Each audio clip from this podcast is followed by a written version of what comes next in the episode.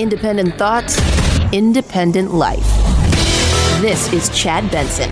Breaking news. Paul Pelosi, husband of Nancy Pelosi, was violently assaulted in their lean-to in San Francisco. Oh, excuse me, their mansion. No word on who, what, when, how, and why this happened. Could it have been politically motivated? Absolutely. Could it have been a homeless person? Absolutely. Excuse me, unhoused. Sorry. Could it have been an early trick-or-treater? Maybe. Could it have been Tucker Carlson? Possibly. Could it have been none of those things? Yes. Maybe he owed somebody money. I don't know. But definitely something to keep an eye out and watch the political banter go back and forth. It's your fault. Stop. It's your fault. It's your fault. It's like if it's because, you know, everybody wants to find out who is so they can run to their Twitter and say, oh, my God, it's a right wing lunatic that was all Tucker Carlson's fault, has pushed him. Or they're like, ah, good. Look at this here. Welcome to the world of the crime that you created in San Francisco and California. Oh, it's a possibility as well. It's a possibility as well, Mr. Chad. Hey, we're 11 days away from the madness coming to somewhat of an end. Maybe. I just feel like this is because we campaign all the time now. And it's just never ending. And the minute this is over, people are going to wake up on Wednesday morning. And the campaigns that are thinking about, you know, you're going to start to hear this word, this phrase, exploratory commission. I'm putting together some people that are going to get a handle on whether or not I should run, not me, but I should run for president. We're exploring our options. That's what you're going to start to hear Wednesday, Thursday, Friday, on top of lawsuit after lawsuit after lawsuit, which is horrible, but that's it. That's what you got. So everybody's making their final pitches out there, trying to, you know, hey, go, look, you should vote for us because we suck less than the other guy. Which I wish they were just honest and say that. Hey, vote for us. We suck less than them. That's kind of really what it's all about. For the Democrats, they're trying to, well, they've tried to ride this abortion. It's not happening. They're trying to ride this abortion thing into something that is going to turn this into a win for them, or at least hold serve in some of the areas. They know they've lost the House. I think they're pretty much settled on the fact that, yeah, we're not winning this thing. But when it comes to the Senate, they're still hopeful. Although yesterday, Schumer's like, yeah, we're all going downhill here. You know, and then afterwards, you know, because he was caught on a hot mic, it's hard to hear. But afterwards, he's like, I told the president we were doing well across the board. We're going to keep the Senate. Yeah, I don't know if that's true or not. I don't really think so. I think now that we're starting to see some of these numbers, and the numbers that are coming out, I think should scare the Democrats big time. And they're not a good look. First of all, let's talk about what they might do in Pennsylvania. Here's what I think will happen if Fetterman wins. He's going to step down almost immediately. His wife is going to be the person that will be running the show, which she already is anyways. And she's got great ideas. She's phenomenal. Listen to this one. This is fantastic. And while we did not want the mansion, that means... So they offered her a mansion, you know, for being the secretary. I don't know, what is he? He's the lieutenant governor. We don't have a lieutenant. We have a secretary of state here that's second in charge. They have a lieutenant governor in Pennsylvania. So she was on some show the other day. Talking about they offered them a mansion. Well, if it was his parents, they would have took it, but the state did. But this is what she wanted to do with the pool. And while we did not want the mansion, that mansion came with the pool, and the pool I wanted. The pool, make it a public pool, turn it into the people's pool, and ensure that young people across Pennsylvania could learn how to swim and learn water safety, and kind of work to right some of the wrongs. You know, historically, swimming in America is very racist. Excuse me? Swimming's racist? How is swimming racist? I'm just curious. How is swimming racist? I'm serious. I think it's a fair question. Now, maybe access to a pool in the inner city, that's a different story. But swimming itself is not racist. I don't know where you got that from. She's the one that's pushing. I think she wants the gig more than he does. I think he enjoyed being a guy who did nothing, and mom and dad allowed him to do nothing. I think she has more of the want than he does. Oh, wow. But the numbers now are pointing to, after the first real numbers have come out after that debacle debate the other night, he's now losing to Oz. Yeah. Oz up 3. JD Vance up 2. It's going to be close in Nevada. Georgia has essentially, it's a pick 'em. Some polls have, Warnock up a few, and some of them have him down as many as 5.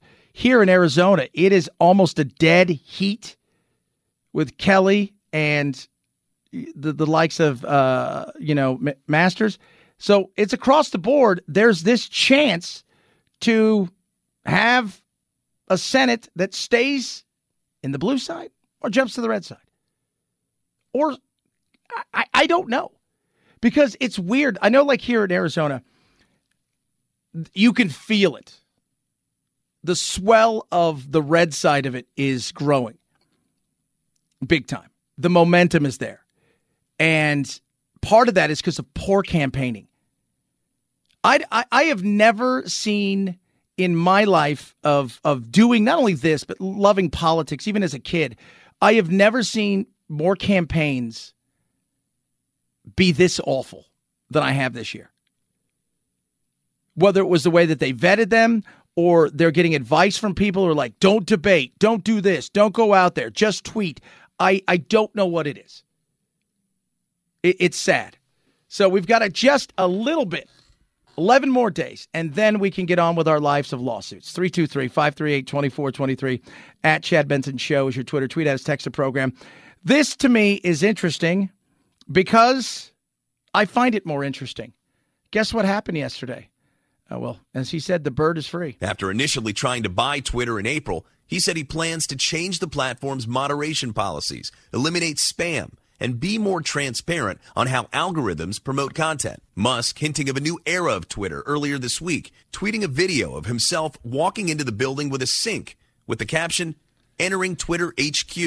Let that sink in. Oh, we did. And he wasted zero time. Zero, the Hatchet Man. Musk wasting no time shaking things up. His first order of business was to fire several top executives, including the CEO and CFO. Then, of course, he tweeted, saying, "The bird is freed." In a separate statement tweeted to advertisers, Musk says he acquired the company to have a common digital town square, but adding, "Twitter obviously cannot become a free-for-all hellscape where anything can be said with no consequences." Yeah, and that's what it really is. And when I see the left out there, we're going to get off Twitter. No, you're not. You have nowhere to go. You're not going to Parler, right? Because that's owned by, Kanye bought Parler, right? I think he gave everybody a pair of Yeezys. They're like, that's fine. And you're not going to go to Truth Social. Are you just going to live on TikTok? No, you're not going to do that because you like the other blue checkmark people. So you'll get off it for an hour, but then you'll realize with it more open, you're going to have more of an opportunity to rant and rave. And, of course, the question, and it's the elephant in the room, literally, when you think about it, will he allow Trump back on? And will Trump even come back on? Because Trump has Truth Social. I don't know. I think he's going to. Alex Jones is another one they've talked about. I don't know how that works itself out. But I love it. Why? Because I'm a big free speech guy. He doesn't, look, not advocating violence. If you're doing that, you're an idiot.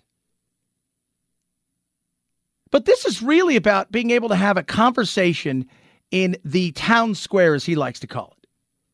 And I love that. Let's have the conversations in town square. Let's talk about stuff. We don't do that anymore. We come at everything from the cackles are up, the claws are out, we're ready to attack. And if we don't like something we see, rather than either scroll by it or say, you know what, I kindly disagree with you, it's F you and then complain. And that's not going anywhere because one of the other people he fired, right? Because people are still going to complain, but who to? One of the people he fired and one of the major people was their legacy and safety officer, who essentially was the person who made the big decisions on the likes of Trump and you know, all the other people that were offensive, they're going to be they're gone now. They're gone. And I'm sure they walked away with a hefty paycheck. He's supposed to have a town hall today. People are going to freak out. Oh, my Lord. Oh, my God. What are we going to do? Oh, my God. Oh, my God. What are we going to do? What are we going to do? You think he walked right into all of them and said, pack your crap. Get the hell out of here. I don't think he did that. I think they knew what was coming. They were probably negotiating this for a while. So the town square is open for business. Don't be an a-hole. I think it's that simple. That's what he should have tweeted. 323-538-2423 at Chad Benson Show is your Twitter. Tweet at us. Got some triple-demic today. We got number 2 on your scurry list. Plus, you watch a lot of news and you do it all day. It's bad for you. So don't do it. And the question that asked every year at this time. Should we trick or treat on the last Saturday of the month? That's a good question. 323-538-2423 at Chad Benson Show. Twitter, tweet at us, text the program, ruffgreens.com. You go there. So roughgreens.com/Chad. You go there right now. You're going to get a free bag of Rough Greens. Rough Greens has vitamins, minerals, probiotics, omega-3, 6, 9, all this incredible stuff. Chad, what is it? Sounds great. It's not for you. It's for your dog. It's going to help them with the things that ail them. It's going to make them healthier. It's going to make them happier. It's going to give them more energy. It's going to take away their aches and pains. It is awesome. Canine VitaSmart is incredible. I've been giving it to my dogs for quite a long time, and I recommend it to everybody who's got a dog. Just try it. You will not be disappointed. Dr. Dennis Black took over a quarter century of being a naturopathic doctor, you know, putting these formulas together, and they work. He wants you to try it for free just to get an understanding that, hey, this does work. You will see marked difference fast. Right now, get a bag free by going to ruffgreens.com/Chad, roughgreens.com/Chad, roughgreens.com/Chad, Chad Benson Show.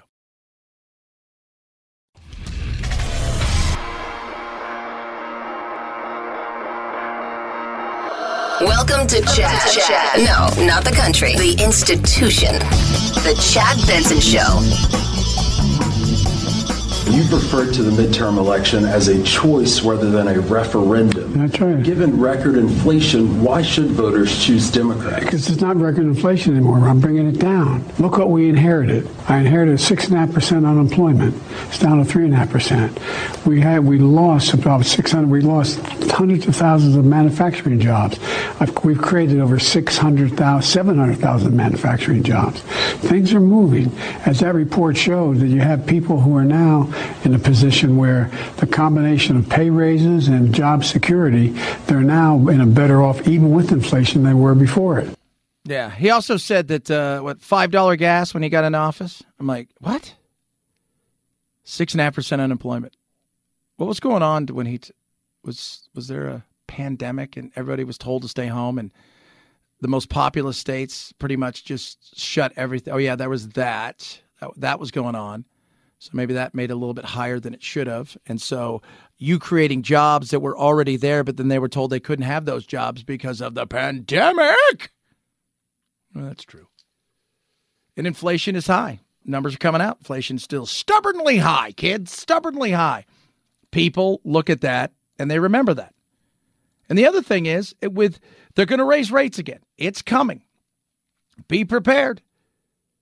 It's coming. What's that do? It hurts the marketplace across the board because it's not just about the home buyer, which is absolutely a huge part of it, but it's also about medium and small sized businesses that live on credit lines. That's how they do business. So, you know, you'll send an invoice out and, you know, it may get 60, 90 days before you get paid. But you got to pay your employees. You need to buy some equipment. What do? You have a credit line. That money comes in. You're paying it off. Those rates go up. You may not buy that piece of equipment that you need, or you may have to make a difficult choice that, hey, you know what? We're going to have to let somebody go, or we're not going to hire or expand anymore. And then, yes, the housing market. A big drag, the housing market, which was one. Everything is about drag nowadays. A big drag. the housing market, which was once a pillar of our economy, now getting crushed by higher interest rates. We now have the 30-year mortgage rate at 6.94%. That's the highest we've seen in over 20 years. New home sales, existing home sales, all coming down. And we're seeing that home prices are starting to fall in different pockets of the country, but it means a lot to the economy when the housing market is strong, and it's not right now. Yeah, and one of the things people are doing is they've been saving up, right? And you've had historically low interest rates for such a long time now that we've got used to it. So where, you know, I've talked about this before, my mother was stoked. She got like 10.5% on her interest rate in like 86 or something like that when she bought the house that they have now. That's you know, it used to be so much higher, and people would still be, oh, yeah, that's great. It's the affordability, not so much of the house anymore. It's the payment. So you may be saving up for a house that you really like, and the house itself, price-wise, is coming down. The area of what you thought you were going to live, and you're like, that's exciting, except for now your payment has doubled. And you weren't counting on that. Oh, yeah. Yeah. Again, they want to choke it out. It's like the movie Flatliners, right? They want to give you, they want to give it just enough death and then reshock it and bring it back. That's what they hope for. 323-538-CHAD, 323-538-CHAD. Following the story of Nancy Pelosi's husband, Paul Pelosi, who was attacked in his home. No word on who the perpetrator was. They have them in custody. And I'm sure everybody's waiting. Was it Tucker Carlson or somebody like him? I'm just kidding about the Tucker thing. But was it a right-wing nut, or was it a homeless person? Excuse me, an unhoused person who we should be sympathetic towards? Chad Benson Show.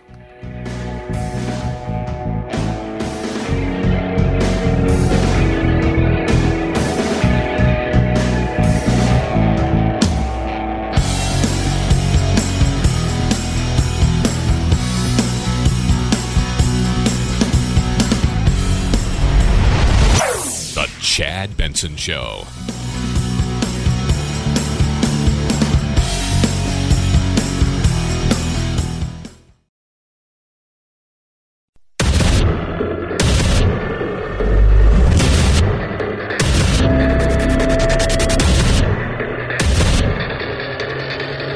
Independent thoughts, independent life. This is Chad Benson. A few days away from the Halloween. Love Halloween. If you guys could see me now, I have a, I call it my dress shirt.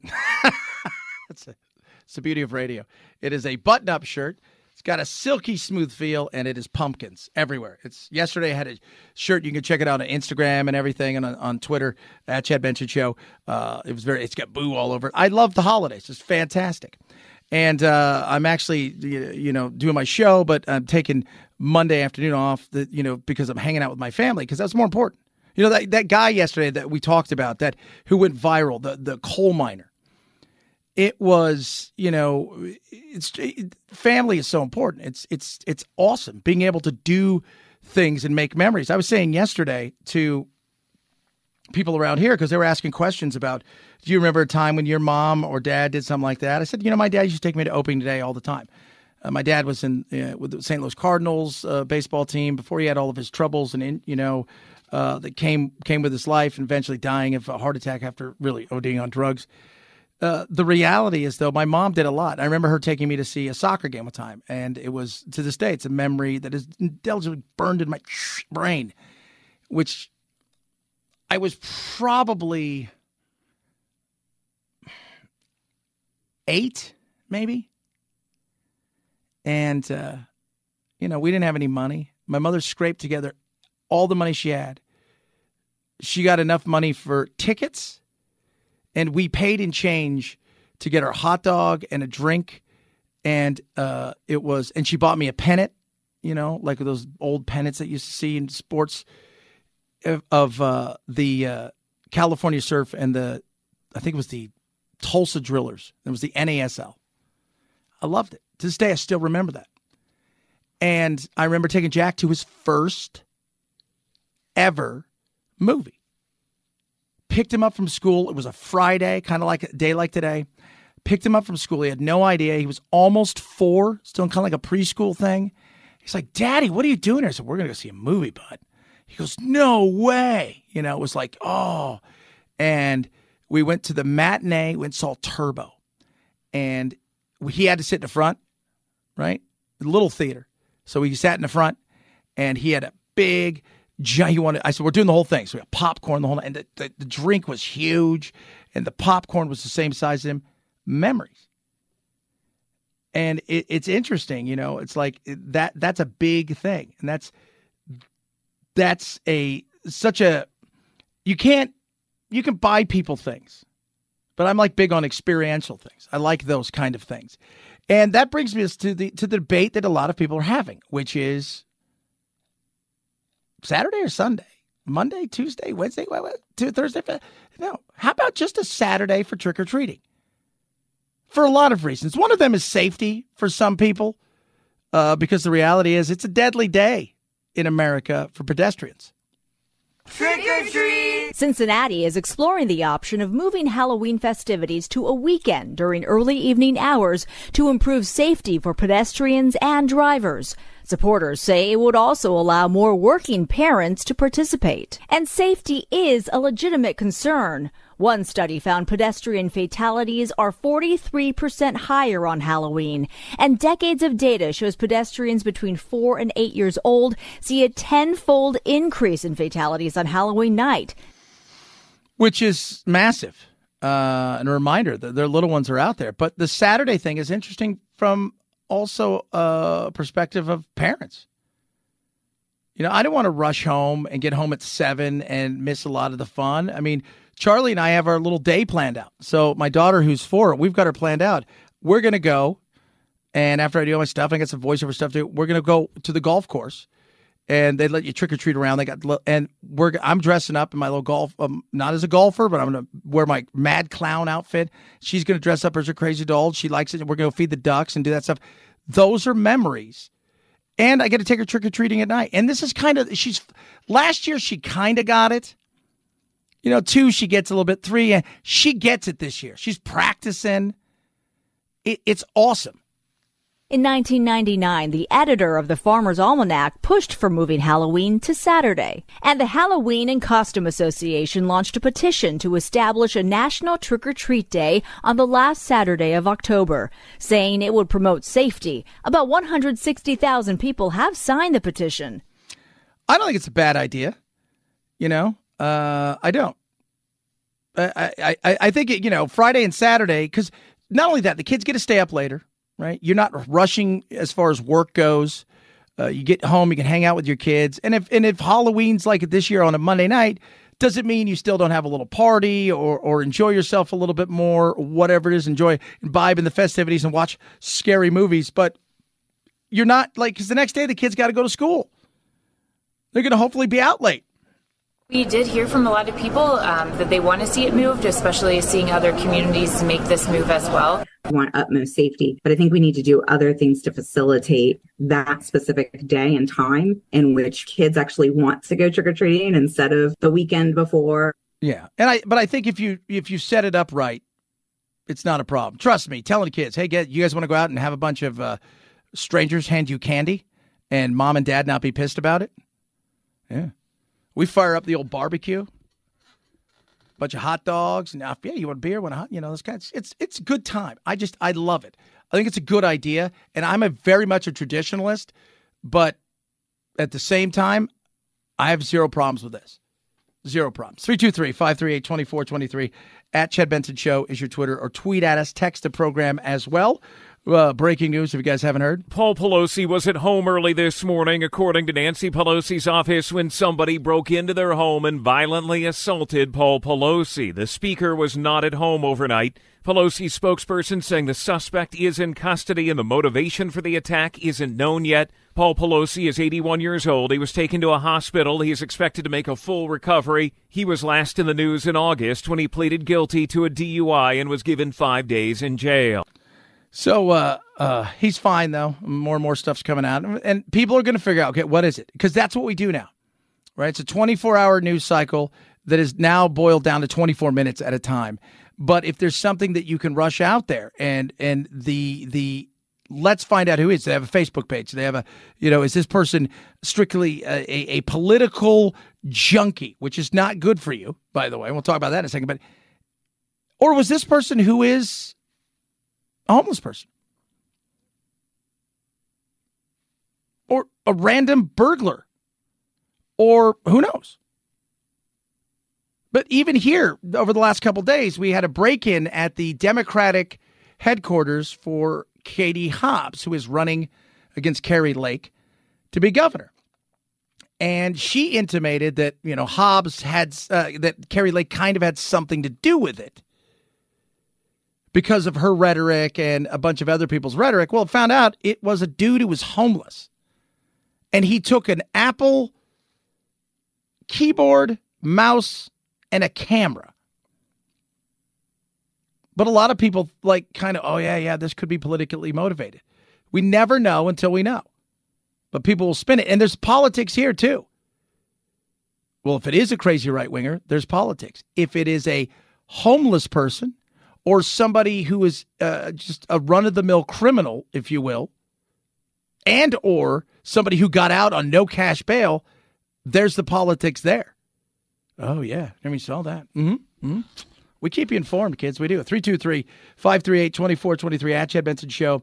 That's your Twitter, your Instagram. I want to tell you guys, you better watch out because there's something nasty going on out there, and it's the tridemic, the triple-demic. Sounds like something you're skating. Oh, look at him. Triple-demic. Fantastic. Texas is among 5 states where pediatric hospital beds are topping 90% capacity. Another 9 states are above 80%, the highest levels seen in 2 years, as a wave of respiratory viruses hits children hard. It's really kind of a perfect storm of all of these germs coming together at once instead of their normal, organized, seasonal pattern. A growing number of hospitals warning of the strain. The ER at Seattle Children's running at 200% capacity, and some kids are getting infected with more than one virus. So earlier I said the phrase exploratory commission, which is, you know, that they're putting together for the presidential runs that these people are going to make. You're going to be hearing that. You're going to hear this a lot. Immunity gap. Being in our houses, a lot of people, in particular children, kept away from their friends. They're germ spreaders. That's what they are. They're a petri dish, which keeps our immune systems going. Well, guess what happened? When you cut that off from people, when you reintroduce it, your fighting cells, they're a little out of shape. Not the way they used to be, right? They're not Floyd Mayweather right now. They're a little bit bigger, right? They've come in a little bit heavier, not as quick. So the immunity gap is what they're talking about. And so now you've got this perfect storm of, and I'm going to take, when it comes to kids, I'm taking COVID out. We're moving that away. But the flu, which is particularly nasty, and this RSV, which is hitting kids harder. And it is. My stepkids' school and my daughter's school, they were closed the last 2 days because the vast majority of the kids were sick. It's not a big school. Like the teachers, most of them gone. So they closed for a couple days. I was like, whoa, a ton of people around here sick. It's out there. But the immunity gap, just like with the education thing that we saw, right? But here, and look at the red states that were open and look at the blue states that are getting hit the hardest with some of these things. Just like the red states that were open for schools, their numbers didn't fall as much as the kids who were at home for the year and a half while they tried to get the schools reopened. Immunity gap and education gap. What did I read today? Shouldn't laugh about this. It was about 4 to 6 months loss on reading and about 8 month loss on math for the kids who were continually at school, even though there were breaks here and there because of the pandemic. More than double that for the kids that were home for the entire pandemic. And I know it's the pandemic's fault, except for the part where it wasn't. It was the lockdown's fault. 323-538-2423 at Chad Benson Show. It's your Twitter. Tweet at us, text the program. All right, coming on up. Let's have a little fun. We like to do that. It is our countdown, top 10 horror movie countdown. We're counting down from 10 to 1. 1 will be Monday, which will be Halloween. But we've got number 2 today. We're going to break it down. A movie that had a budget of a whopping $15,000 and yet scared the bejesus out of a lot of people, including me, and has spawned several sequels. We'll talk about that straight ahead. Raycon, best earbuds around. You will love your Raycons. Get them now. Priced right. Why? Because they're always inexpensive, yet they provide sound quality that other premium audio brands, tough to match, right? Tough to match, especially with the fit. And that's, to me, what separates Raycons from everybody else is that fit. Incredible, comfortable. You can wear them all day. The everyday earbuds have 3 different sound modes. You will love these, and they're half the price of other premium audio brands. 8 hours of talk time, 32 hours of battery life. You're going to absolutely go, wow, I can put these things through the ringer, and I love them. You will. So right now, why don't you get yourself some Raycons? Perfect Christmas gifts. They're charged straight out of the box. They are sleek, cool, comfortable. Yeah. Buy Raycon.com/Chad. Get yours now. Buy Raycon.com/Chad. Save an extra 15%. They start well under $100 already. Buy Raycon.com/Chad. Chad Benson Show.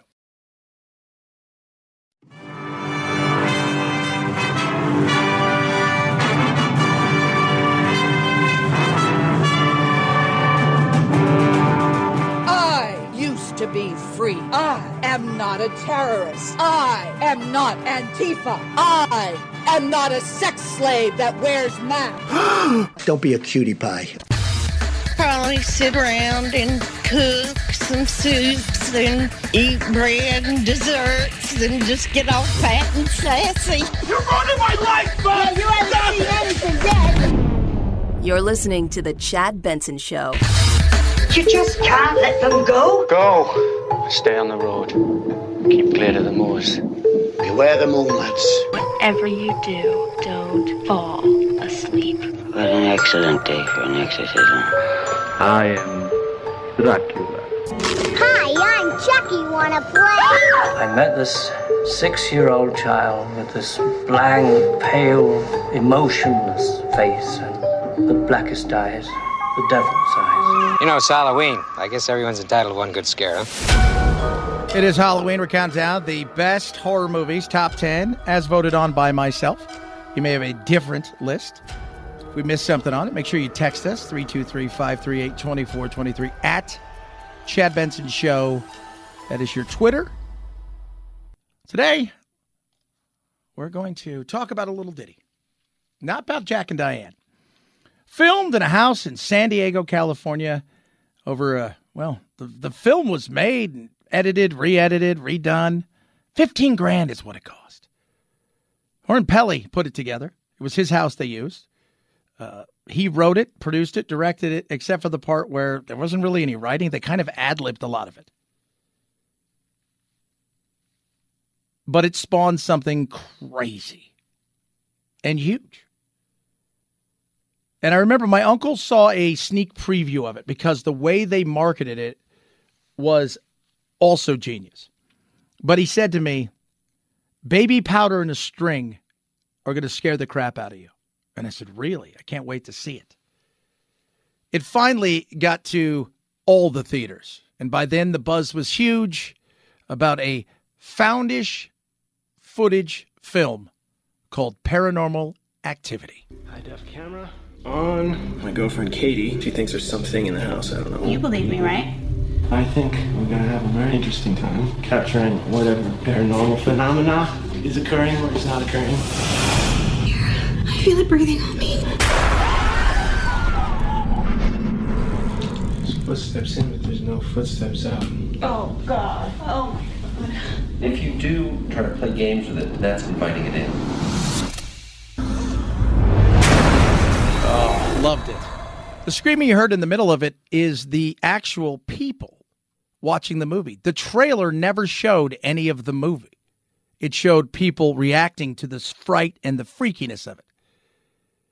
It was released slowly but surely with a $250,000 media budget given to them by Steven Spielberg, who had bought the movie and was going to redo it but didn't want to change anything.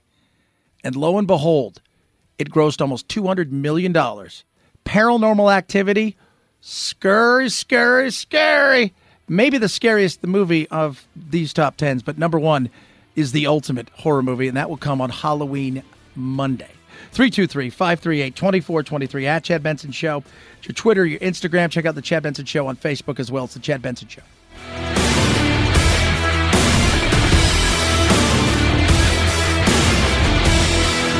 This is The Chad Benson Show.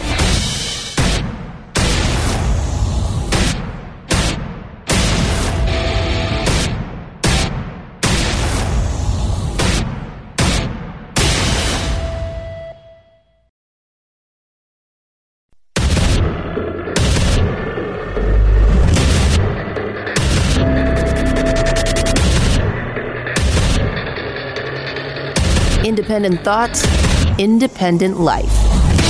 This is Chad Benson. 11 days away till the big day, which I call pre-lawsuit day, or you could call it midterms. That's the way I feel. I feel like there's going to be lawsuits. So we'll see what that looks like. We're going to get deep into it at the bottom of the hour. Buddy Jim Kennedy, Kennedy Institute of Public Policy Research, is going to join us to talk about that. He's broken down the real Senate races in the sway that they're going and done a deeper dive, which is good because, you know, I cover a lot of stuff. And sometimes you need that outside kind of feel of like, okay, what's it, you know, because there's so many damn polls out there. I'm always curious. Again, the polls they've always fascinated me. You mean the country? No, I'm not talking about the country. I'm talking about the people, the polling places when they, they call you up and they ask you questions, because to me, it's always been very fascinating where you can be so wrong. And yes, buyers are liars. I mean, House used to say it on the show all the time. Everybody's lying. And it's that same kind of thing. You know, it's like, that's why polling now I think is so much harder than ever before, because people want to give you, it doesn't matter what it is, they want to give you an answer that pleases you. And I know that sounds weird, but it's one of the reasons that people who turn on other people, first one in gets the best and maybe the only deal, is a lot of times that stuff gets just destroyed in court. And they embellish because why? They want to please their handlers, as they like to say. It's the same thing. We live in a world of appeasement. Does everybody like me? And so some of these polls, like one day it's like you're up, you're up 11 and then you're down 27. And you're like, I don't really know if that's a good poll. That's an honest poll. I talk to everybody I know and they all like me kind of thing. It's like, yeah. So we'll see. We're really not going to know anything. Even by early voting standards. And that's the other thing, too, the way that we do voting now, which is in some places is willy-nilly. That's right, 2,000 mules. And in other places, it's a little bit more, of what we think is traditional. But the way that they go about counting, it's like, we were already talking about the fact that there's, the hand counts are going to come in later. Can, if you're a Republican in certain areas and you're up, if you're down by 3 to 5% and your districts start to come in, you got a good chance of winning. If they're up by 12 or 14, you probably don't. And if it's even, you're leaving, as they like to say. If I'm even, I'm leaving, meaning they're going to just blow you away. But it's so, it's all over the place. I couldn't tell you. The other big news today, Nancy Pelosi's husband attacked in his house. So Paul Pelosi is the husband of the speaker. Nancy Pelosi, also a really good investor because of, the cheating. It's not very nice. John. He is okay, and we've been told he is receiving great treatment at a nearby hospital. But right now, we are outside of the Pelosi residence here in San Francisco. This is causing a very large police scene. As we were driving in, we saw an entire block taped off. A whole block taped off.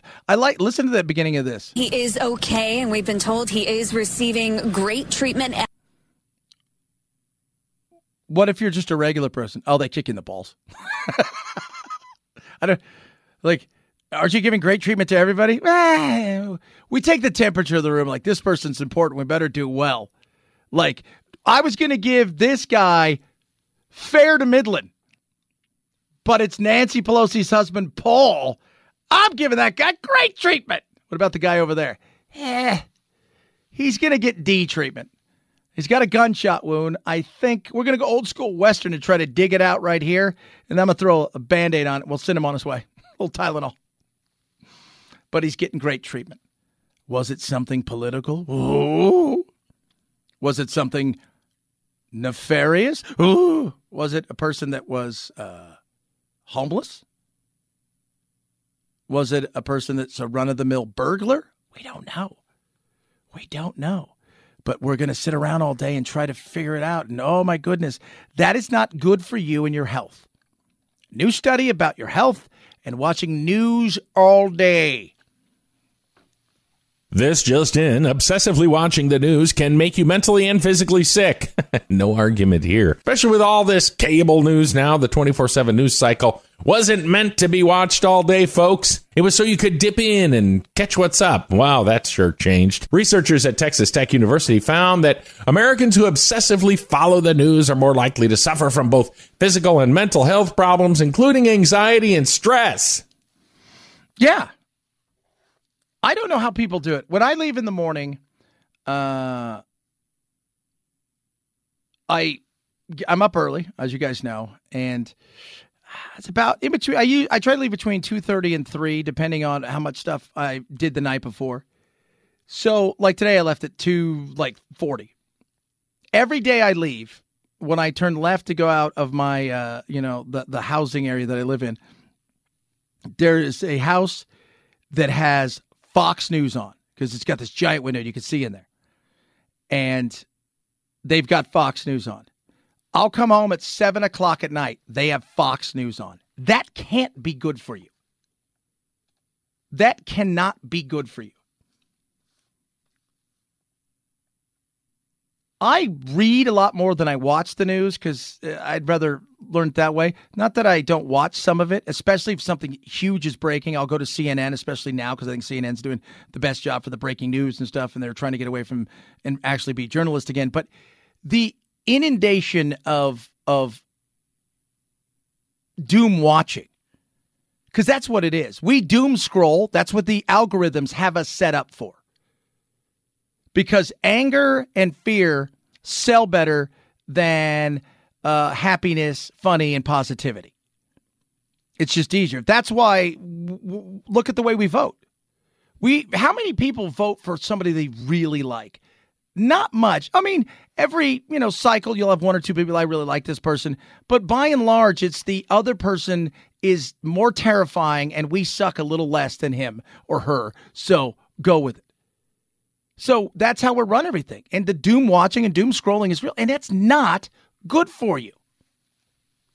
Those who constantly check the latest headlines end up with significantly greater physical ill-being than those who tune in less. Constantly keeping on top of the latest developments can lead to a vicious cycle where people always check for more updates. Researchers say people who obsess over news tend to let it start interfering with their personal lives, leaving them feeling powerless and distressed about global events. Yeah.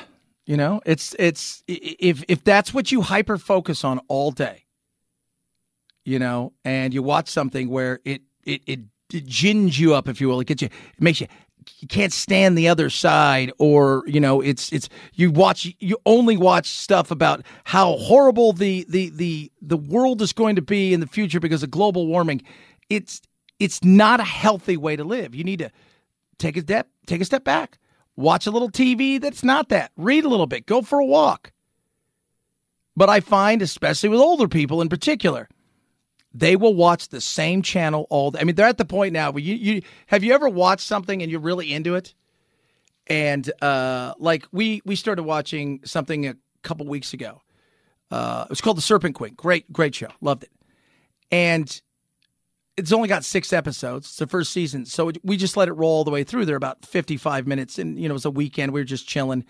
And about the 4th episode, the TV wants to shut itself off because there's been no activity. And we're like, no. We want to watch this. That's the kind of thing. Those people will sit there and watch that all. That's not good for your health at all. Leaving the idiot box on all day or constantly refreshing your favorite site is not good for your brain.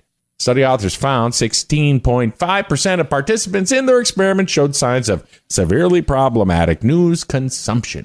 That meant they often became so immersed and personally invested in news stories that current events dominated their thoughts, disrupted time with family and friends, and made it difficult to focus on school or work, and contributed to restlessness and inability to sleep. Yeah, that's not good. Not good at all. That's not good at all. It's not good for you. Take a walk. Do something. And everybody assumes because I'm in this business, you know, that's all I don't watch the news. I don't watch Fox. I don't watch CNN. I don't watch MSNBC. When I'm in the other studio doing my other show, the local show, there's like 5 TVs in there. They're always on. I never watch. Like, I don't even know who. First of all, we can't hear them, obviously, but they're always on just in case. We have one that's local that usually have the local news on, which, you know, we hyper-focus local. I tend to watch when I'm on the air. They have like 3 episodes back to back of Shark Tank. And if I'm sitting there, you know, in between breaks, I will watch that because I'm always laughing at Shark Tank. Okay, I'll tell you why. Have you ever watched Shark Tank, Phil? No, I never have. It's fun to watch. And, you know, you'll see it because the reruns, some of them, you're like, oh, I wonder how this company did. But... Every time I see it, it's usually a smoking hot chick, and you know her husband's like a big investment banker. And he's like, here's $100,000. Go start a company. I got other things going on.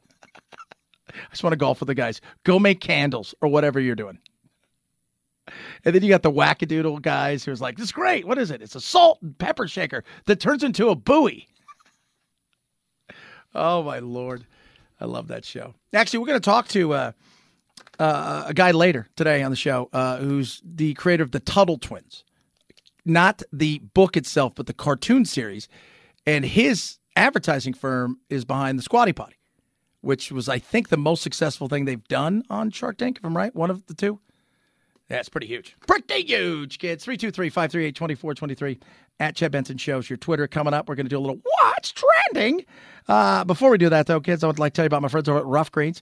Dr. Dennis Black, a naturopathic doctor for over a quarter of a century. He was also a Vietnam-era vet who was a decorated helicopter pilot, a Green Beret guy who has done a lot of different things, but he got into naturopathic ways after he got sick. He had cancer, fought it off, won.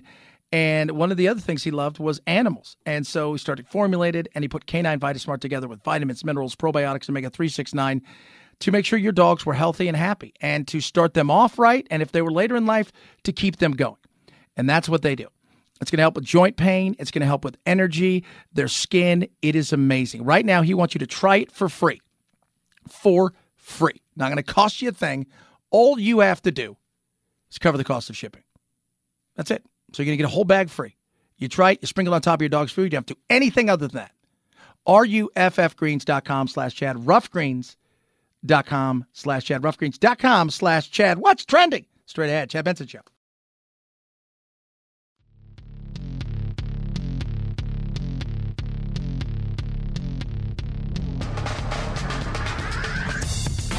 Serving up talk radio medium rare and dripping with irony. It's Chad Benson. Now it's time to find out what's trending. What's trending? Einstein, James Dean, Davy Crockett, Peter Pan, Elvis Presley, Disneyland, Princess Grace, Peyton Place, trouble in the Suez, Norway, Oman, Pakistan, Qatar, Russia, Suriname, Leonard Brass, Nap, Lenny Bush, and Lester Banks, birthday party, cheesecake, jelly, beef, boom. What's trending? Let's find out what's trending on the magical world of the inter and the net. Start over on Twitter. Elon's home. Number one trending thing right now, Paul Pelosi, husband of Speaker of the House, was attacked in their home today by a person with a hammer. He is getting great treatment, not just average, fair to middling treatment. Great treatment at a local hospital, said one reporter. Elon Musk trending as well. You think you'd make yourself trend just every day? It's like, Again, I'm the number one trending thing. I was talking to somebody the other day. I said, I think I'm at the point now where I think Elon Musk doesn't want to do all the things anymore. This was his ultimate goal, was to be an influencer.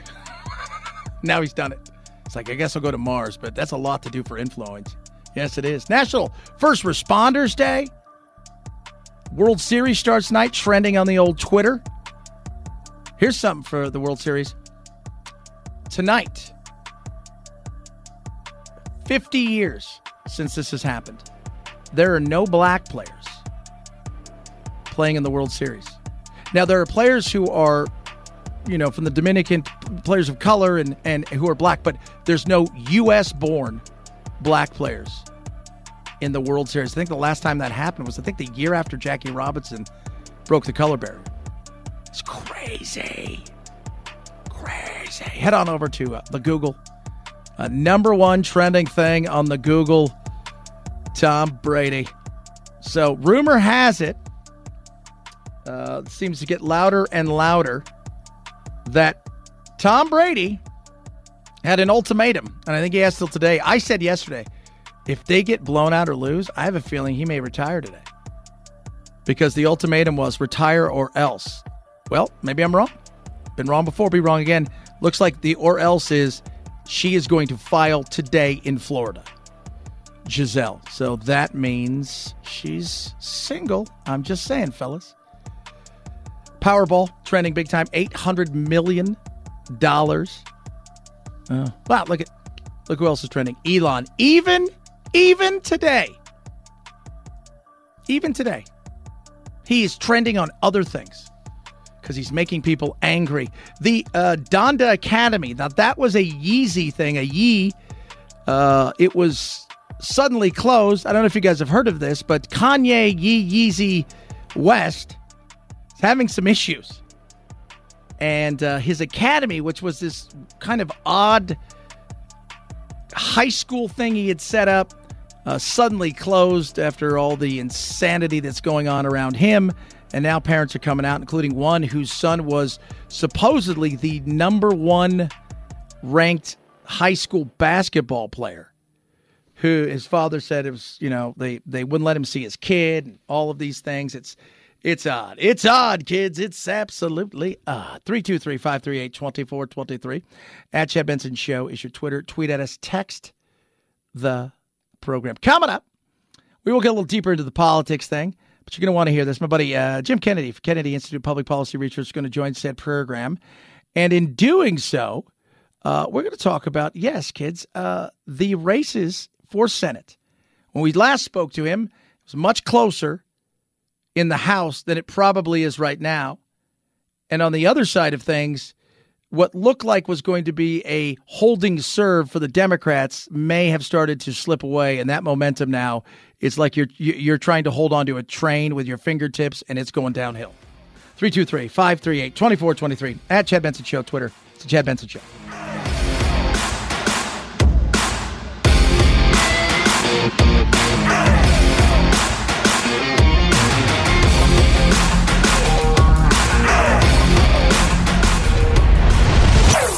Chad Benson Show.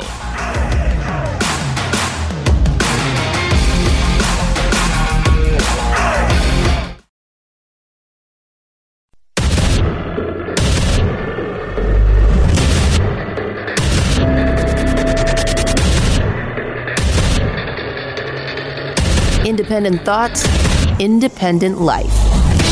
This is Chad Benson. All right, boys and girls, friends of Chad Benson Show and much more. Joining the program now is Jim Kennedy, Kennedy Institute of Public Policy Research. We're going to break down the midterms.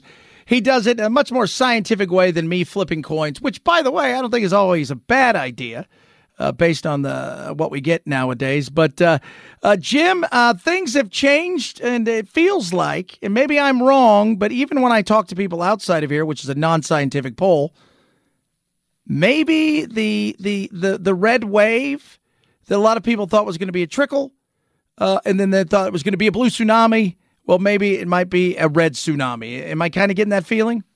Well, yeah, we're 11 days out, Chad. Thanks for having me on, by the way. And, yeah, it looks like it might be that. you know, again, polling is a, well, as a scientific thing, but as you said, flipping coins maybe as accurate as you get sometimes. But yeah, and it all depends on what we're looking at. But for the most part, yeah, the numbers that I've seen have been moving towards the red side from the blue side. Earlier in the summer, it was looking like a kind of a red wave. And then kind of, we got into early September, it kind of looked like that was going to kind of fade to kind of maybe just a red medium tide, and looked like the blue might be able to take some things back. They might be able to hold on to the Senate, but now it's looking like as we get closer and closer to it, we're down to, like I said, 11 days. And it's looking a lot more like a red wave, and the size of that wave could matter on many things, including voter turnout and who turns out, of course.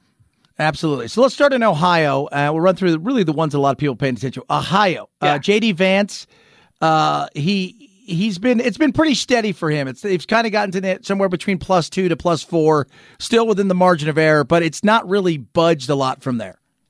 No, it is not. It's one the Democrats are throwing a lot of money into. They were really confident that they were going to be able to hold this seat, and that they were going to be, you know, that they were going to be able to basically make Ohio a little more purple than it has been. It has been fairly red state in the last few elections. But Vance is, like you said, about 5 points up in the latest poll. It's still a long way to go. And again, one thing I take into account in a lot of these states is early voting. So you get some of these votes that are cast. Now the debate was held a while ago, I believe, in this one. So it isn't going to be a factor in it. But like some of these other ones we're going to talk about, we've had debates in the last week where it can really make a difference between what's happened with what happened with the early voting numbers. You'll see quite a bit of change in some of the direction of these races based upon the one debate that some of them have had. So yeah, Vance is holding on. Like I said, both sides are throwing a lot of money into it, but again, still within the margin of error. We move from there as we're talking to Jim Kennedy, Kennedy Institute of Public Policy Research, get a little deeper in some of these things. Tuesday night was a debacle. I think everybody can understand that. John Fetterman, God bless him. I hope he gets well. Take away the stroke where, you know, nobody wants to see that. Here's a guy who was in his mid-40s before he had a job, and that job was the job that the dog could have done as a, you know, ceremonial mayor for a small town. Now he's lieutenant governor, wants to be a senator, and he had that stroke. And a lot of people in Pennsylvania's got a lot of swing voters. They kind of held back to, you know, the voting, you know, numbers aren't up early, and I think people wanted to see if he could do anything. And man, for the first time, it is no longer in his favor, and a lot of people thought that was a slam dunk. Yeah, no, they thought he was, and yeah, absolutely, and yeah, I agree. The same thing with Fetterman. I feel bad for the guy. I mean, I want him to get well, and putting him out there where when you know he's not going to do well, you know what problems he's got with the after effects of the stroke. It's just, to me, it's just kind of mean to make him do this, the poor guy. I mean, yeah, he doesn't need to be embarrassed like this. But the last poll, the first poll after the debate, has Oz up 3 points now, but it's still pretty much a dead heat based upon the margin of errors in the polls and where we have been previous to this. Now, again, this is an early voting state. Remember, they made this debate as late as they possibly could. They already have booked about 700,000 votes in Pennsylvania. And from the numbers on the early return, 73% of those went to the Democrat and 19% to the Republicans, not necessarily in this race, but just overall for the ballots to be cast. Those are the people that were casting the ballots. So this was a calculated effort to basically hold this debate as late as possible and to try to bank as many Democrat votes for Fetterman before they saw him as possible, because those votes can't be changed. They're in the bank for the Democrats. So how that's going to affect the outcome of this will be interesting. Sorry, go ahead. You know what I was thinking too? I said this earlier. I believe that if he wins, he is going to step down almost immediately to get well, and his wife is going to take the reins, because I think she wants it more than he does. And the good news is she can fight racism swimming. Yeah, she seems to have been the driver pushing him a lot more maybe than he necessarily has been interested in. Because he doesn't do anything, Jim. He didn't have a real job. His mom and dad sported forever. I don't think he wanted to have a real job. He liked making $150 a month, being a pretend mayor of a pretend city. It's not pretend, it's real. You know what I mean? It's not. Yeah. It's the kind of place where your dog could win the election and everybody be like, oh yeah, he's doing a good job. Yeah, it's like what? I believe the town's got like 6,000 people in it. That's 1,700. 1,700, even smaller than I thought. The fact they even have a mayor that gets paid is just kind of a joke. I mean, I live in a town of 200,000 that doesn't have a full-time mayor. It's an elected mayor with a with a city manager that runs the city. So they don't really need a mayor in a town of 1,700, other than just to call someone the leader of the town type of thing. So yeah, that's ridiculous. And even as lieutenant governor, I think he put in something like he was averaging 13 hours a week or something doing that job. Yeah. Because there really isn't much of a calling for the lieutenant governor. Just if the governor dies, be there. If the governor's out of state, you're the governor type of situation. So, yeah, he really hasn't done much. But you're right. I agree with that 100% on all of those counts. And that seems to be a Democratic trait. You seem to have this thing where if your husband can't do the job, the wife by default is supposed to inherit the position. Yeah, that's what we don't have royalty here. Talking to Jim Kennedy, Kennedy Institute of Public Policy Research. Quick, Georgia. No matter what they throw at him, and I said it yesterday, based on the amount of women that are coming forward saying that, he paid for an abortion, he should have got a punch card. Yesterday, Schumer's like, yeah, we're going downhill. I can't believe that this guy's going to win.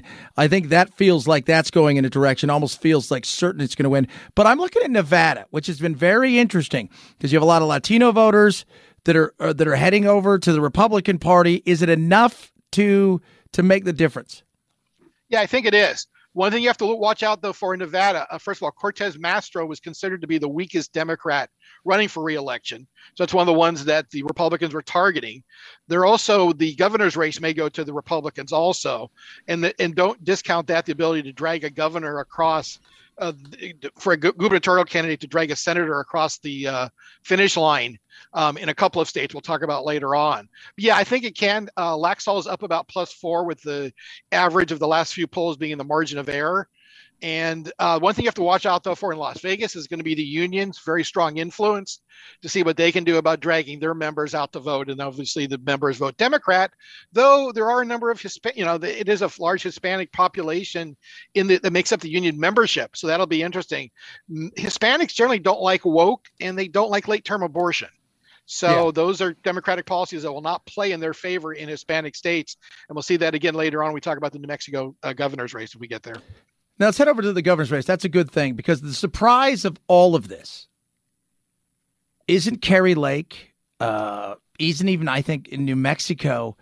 It's the fact that I was 11 the last time that Oregon had a Republican governor, and it is a dead heat-ish. I feel like the Republicans are going to win. I feel like Drazen's going to win. Yeah, I think they're really working on it. Yeah, basically, just to give you some perspective, again, you were 11. Bob Packwood was a senator, which is kind of interesting considering you have three women running for governor. So they kind of, I don't know, it's some sort of a justification for running Bob Packwood out of the Senate back 20 or 30-ish years ago when he did. But yeah, Drazen, Kotek, and Johnson, three-way race. Johnson's independent, who's very well known. The sitting governor has got the lowest approval rating, who's a Democrat of any governor in America, and kind of handed the job off to Kotek, thinking it would just kind of be a cakewalk for her. But Drazen's been very popular and is, like I said, is making a race out of it. The last poll, she's up +2. And again, this may be a race that's going to be won by anybody that gets over 40% because the independent Johnson's polling at about 13 to 15% right now. So that'll split off a lot of votes. And she's a former Democrat. So again, this is one where the Republicans may be able to pick up an R here because of a independent sucking Democrat votes away from the primary Democratic candidate. Well, plus she used to be, Johnson's been both. She was a Republican. She's been a Democrat for a long time. But, some of the things that's not being talked about, we should be talking about a little bit more, is the fact that Phil Knight of Nike gave her $3 million, never met Drazen, gave her $1 million a couple weeks ago because he's like, look, my company may be essentially woke, but I have different ideas and beliefs. And I'm telling you, it's the crime and the homelessness that is driving this because finally we figured out there is a line where people go, all right, we've had enough. Yeah.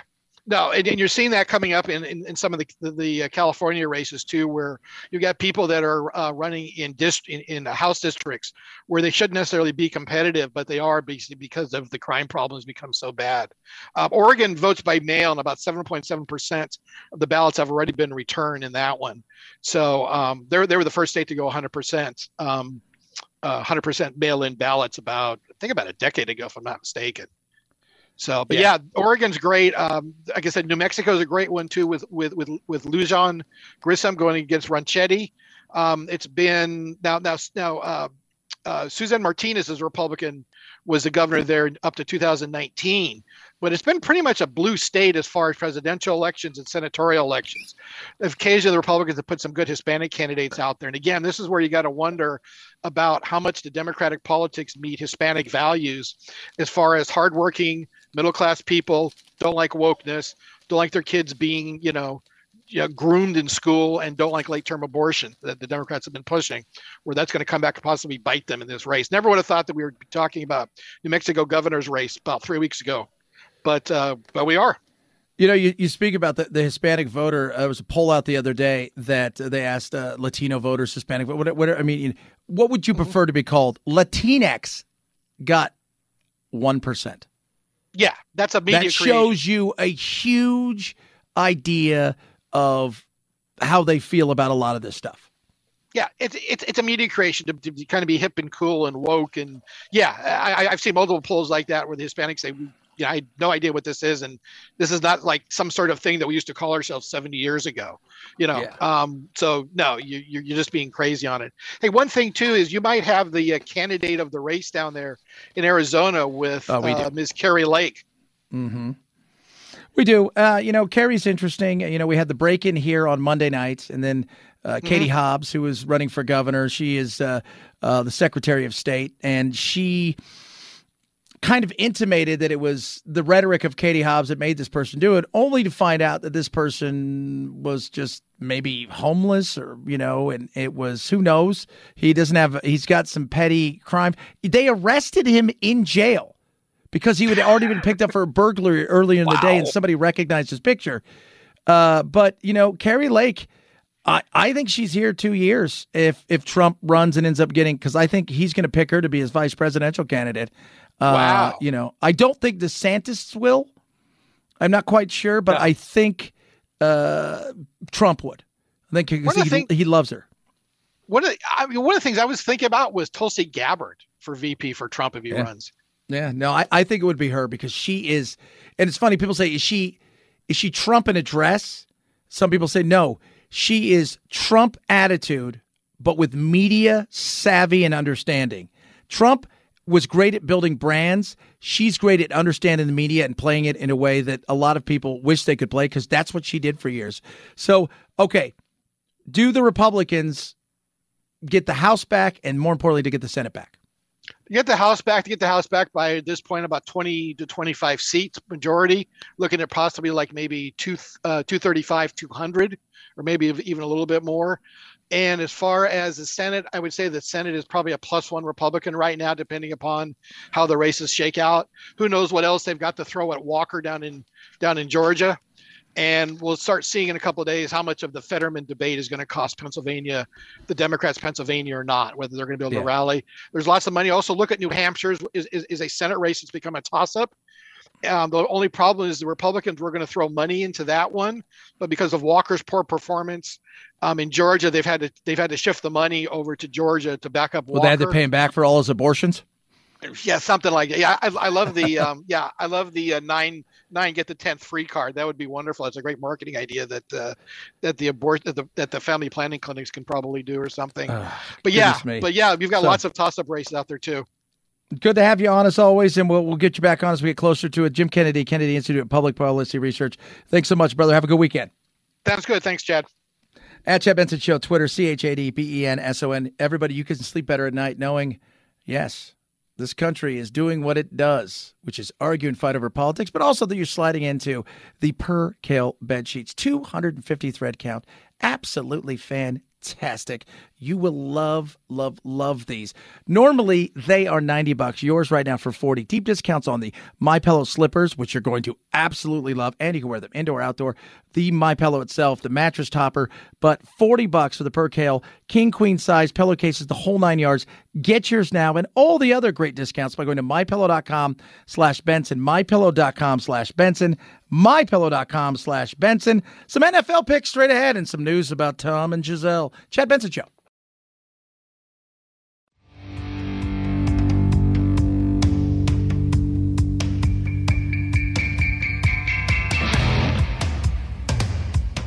Irreverent? Like Yeah. So what? It's the Chad Benson Show.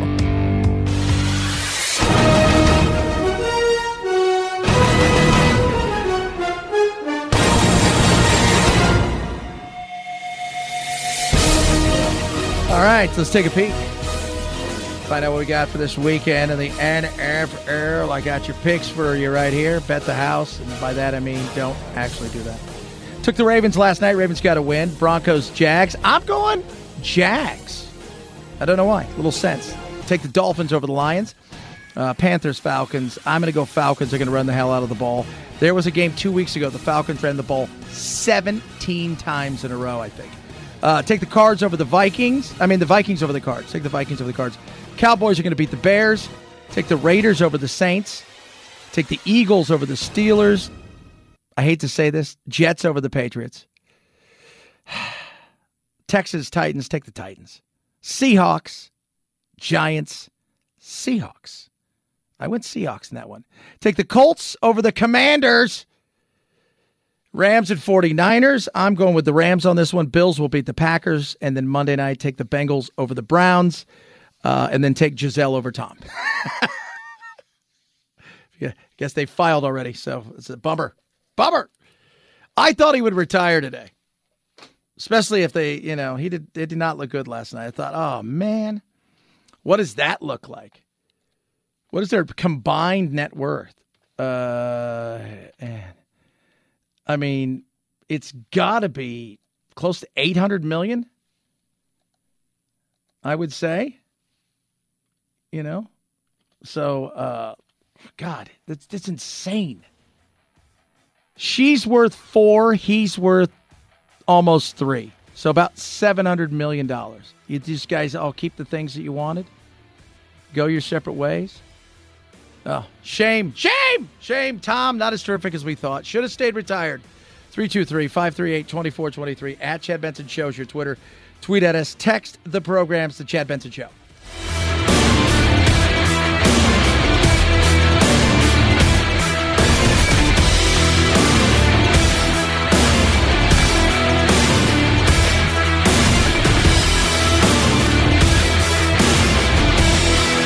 This is the Chad Benson Show.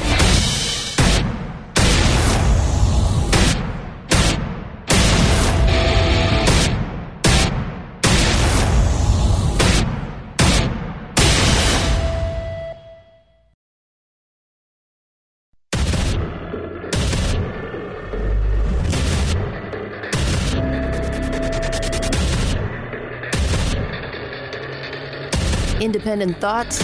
Independent life. This is Chad Benson. 11 days.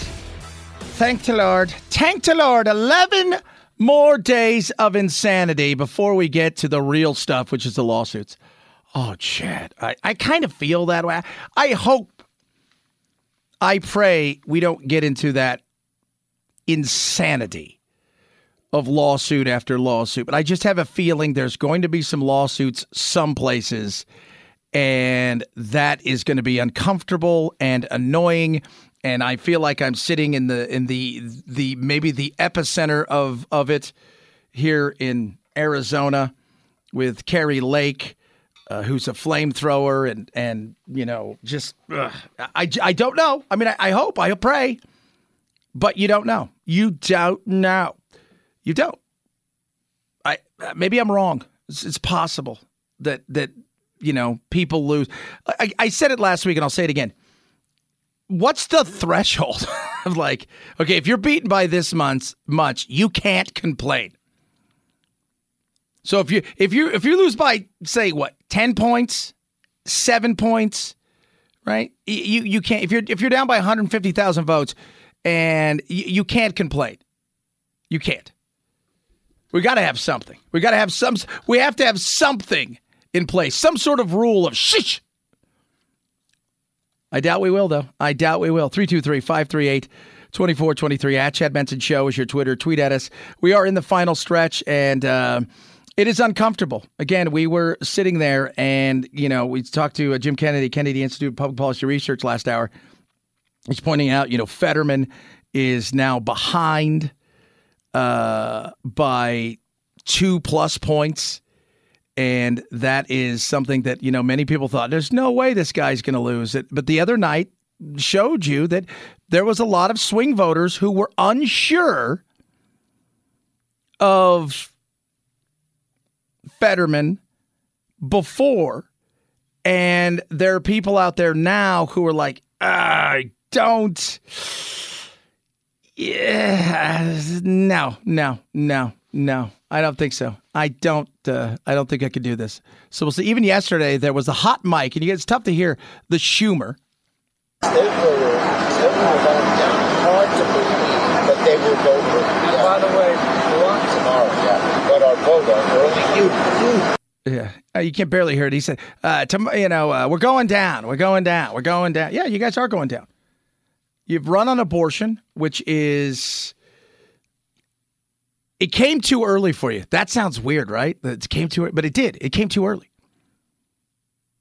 It came way too early. You needed abortion to hit, say, I'm throwing it out there, a month ago, 6 weeks ago. But you didn't have it. It didn't happen. It happened way too early. By now, people have moved on because they've seen their gas prices continue to stay steady. They see inflation going up. And you can sit here and Biden yesterday, he's out there touting all the stuff of what's going to happen. But all the great things. And now anything that happens from here on out, it's somebody else's fault.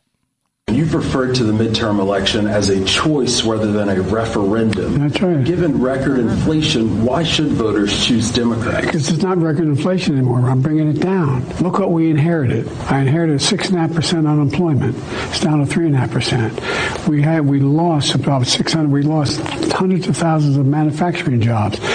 We've created over 700,000 manufacturing jobs. Things are moving. As that report showed, that you have people who are now in a position where the combination of pay raises and job security, they're now in a better off even with inflation than they were before it. Oh, God. It's nobody believes that, right? I mean, nobody believes that 6.5% unemployment. Well, yeah, but that was the number. That was the number because everybody was told to stay home. That was the number because people were told you can't come to work because of the pandemic. And some states across the country really went hardcore with that. California, New York, we're looking at. Other states, they just got on with their life. So you're bringing it down. Oh, yeah, you've got more money in your pocket. You do, except for more money's going out than's coming in. People are making serious decisions in their life. And, you know, yesterday, my on-air partner and I, we argued about this, about I still think abortion's going to be the big issue. I'm like, dude, abortion's not the big issue. It's not. He goes, I just have a feeling. It's not, because it's not on the ballot. It itself is not on the ballot. Voting for a person to be a piece of a puzzle is a long-term thing.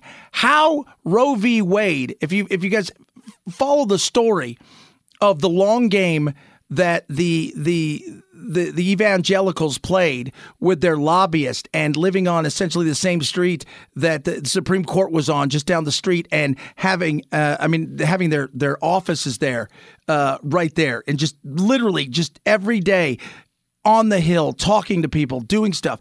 That was like a 40-year push. We live in a TikTok society. That ain't on everybody's mind. But you know what is? The economy. You know what was 40 years ago? The economy. The last time we saw mortgage rates this high, it was 2002. The U.S. was reeling from the dot-com tech crash. This time with mortgage rates above 7%, many Americans are facing a difficult choice. The cost of buying is too high, but so is the cost of renting. Which is wacky, right? But when you don't buy the homes, right? So you don't buy the homes. Because you can't afford it. Well, those people then who were going to buy potentially, they put themselves back in the renter category. Oh, so you're having pressure on renting. I think last year here in Arizona, I think it was like $1,500 for an apartment. It's now like $2,100, right around there. That's over a year. That's the average rent. people that were going to buy, you know, and were saving up for a down payment, the houses they're looking at now, they've been priced out of, not because of the marketplace itself. The price itself of the house may have come down even, but the cost of borrowing the money has put that home out of reach. Oh. People care about things like that. They do. 323-538-2423 at Chad Benson Show is your Twitter. Tweet at us. Text the program. Love hearing from all of you. He has taken it over. He is now the dude at Twitter. He is the man. He is the Twitter king.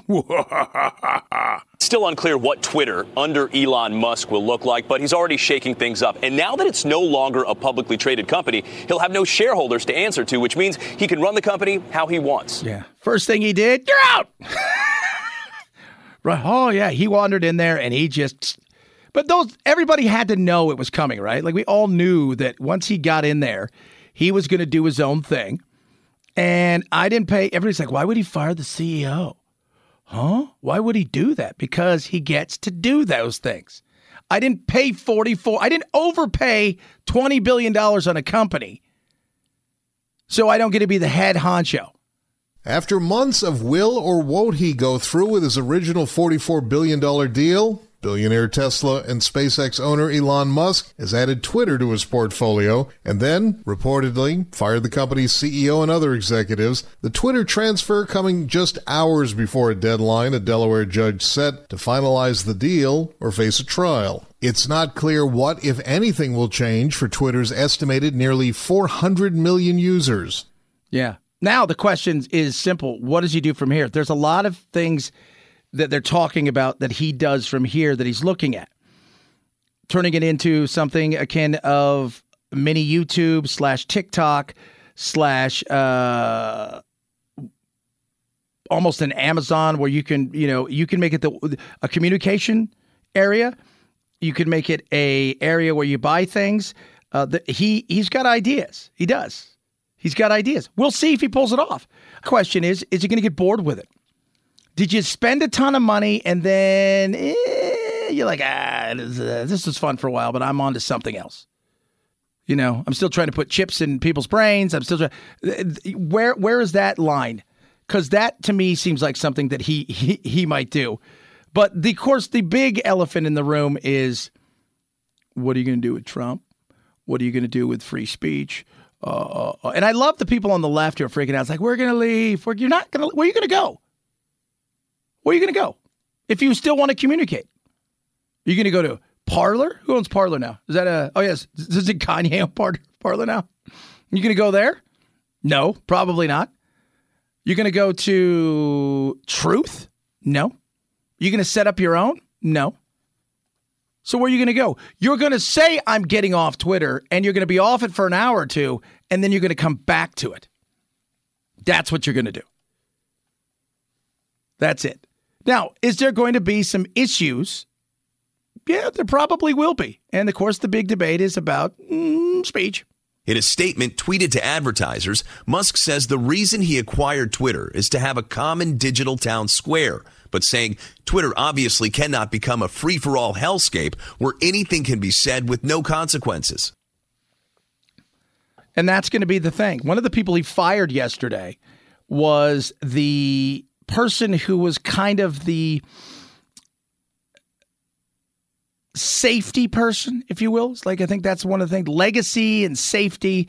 And that person was the person who decided on, who shouldn't be on here when it comes to the biggies, the Trumps, the Alex Joneses, and all of those things.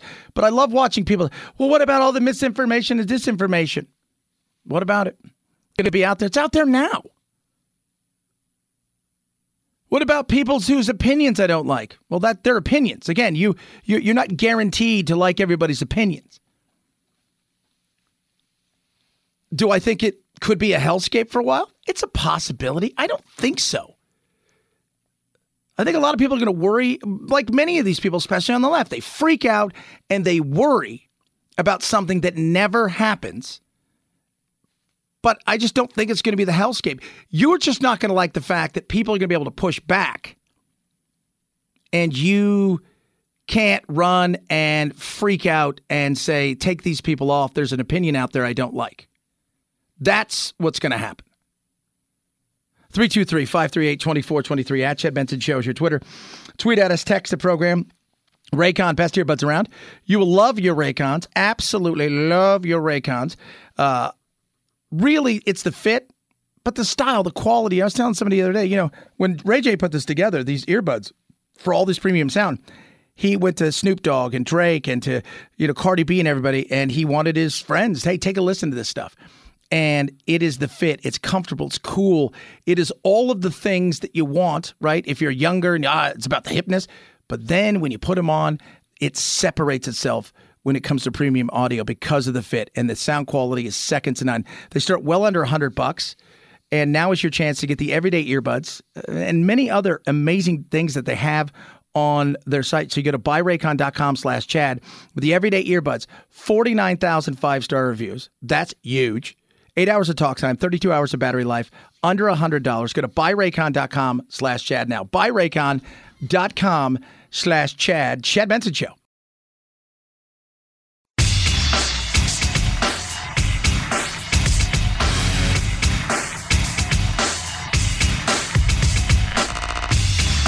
You're listening to The Chad Benson Show. Texas is among 5 states where pediatric hospital beds are topping 90% capacity. Another 9 states are above 80%, the highest levels seen in 2 years, as a wave of respiratory viruses hits children hard. It's really kind of a perfect storm of all of these germs coming together at once instead of their normal, organized, seasonal pattern. A growing number of hospitals warning of the strain. The ER at Seattle Children's running at 200% capacity. And some kids are getting infected with more than one virus. Yeah, the triple-demic.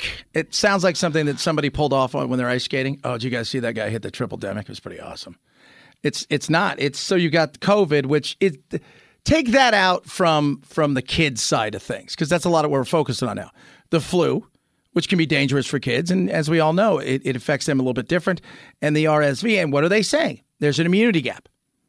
And I'm sure right now, if you're listening to this, you have people around your office, or maybe it's even you, that you had a flu or something, and it kicked you in the grundle, right? Square in the... How many of you were sick, though, and you're like, I'm not even going to test for COVID? I mean, honestly.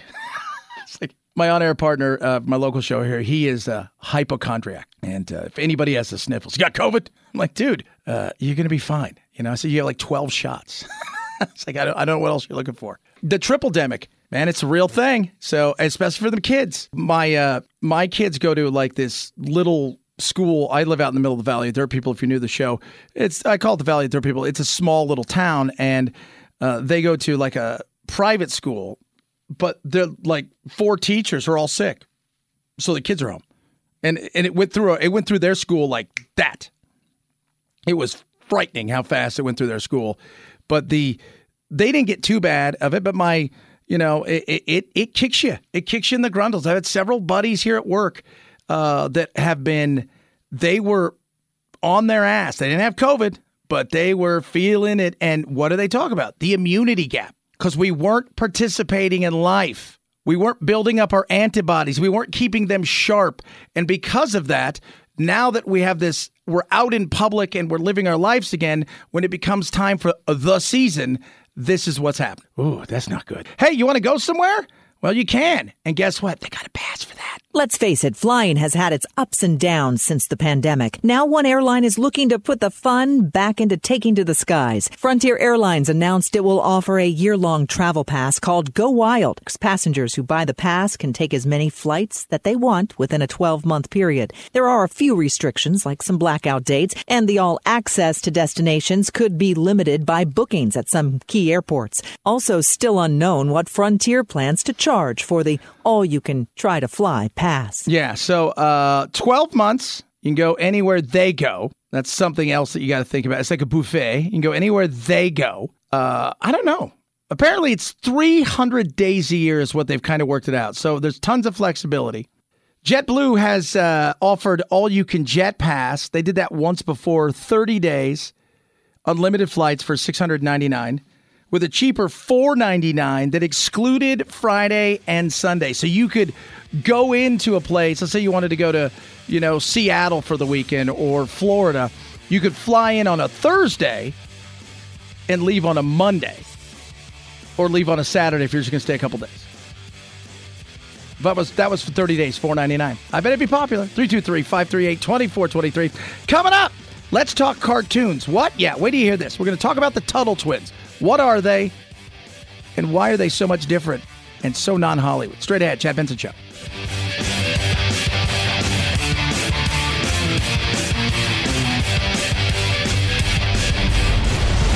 The Chad Benson Show.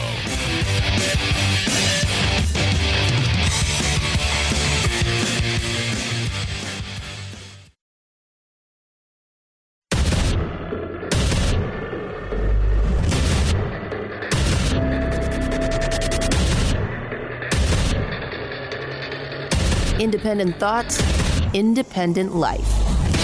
This is Chad Benson. Hollywood is Hollyweird for a reason. We call it that because, well, they're out of touch with mainstream. We see it day in and day out, and people are looking for alternatives. And for adults, you can find a lot of that nowadays, a little bit easier than for kids. But somebody said, hey, we're going to do something about that, teach lessons and entertain. Joining us now is Daniel Harmon. He's the creator of the Tuttle Twins TV show, and my man, I love it. I love the books, by the way, but what you've done with the cartoon is awesome. How'd you come about doing that? So I've been a fan of the books for a long time, and I've been a friend of Connor Boyack, the author.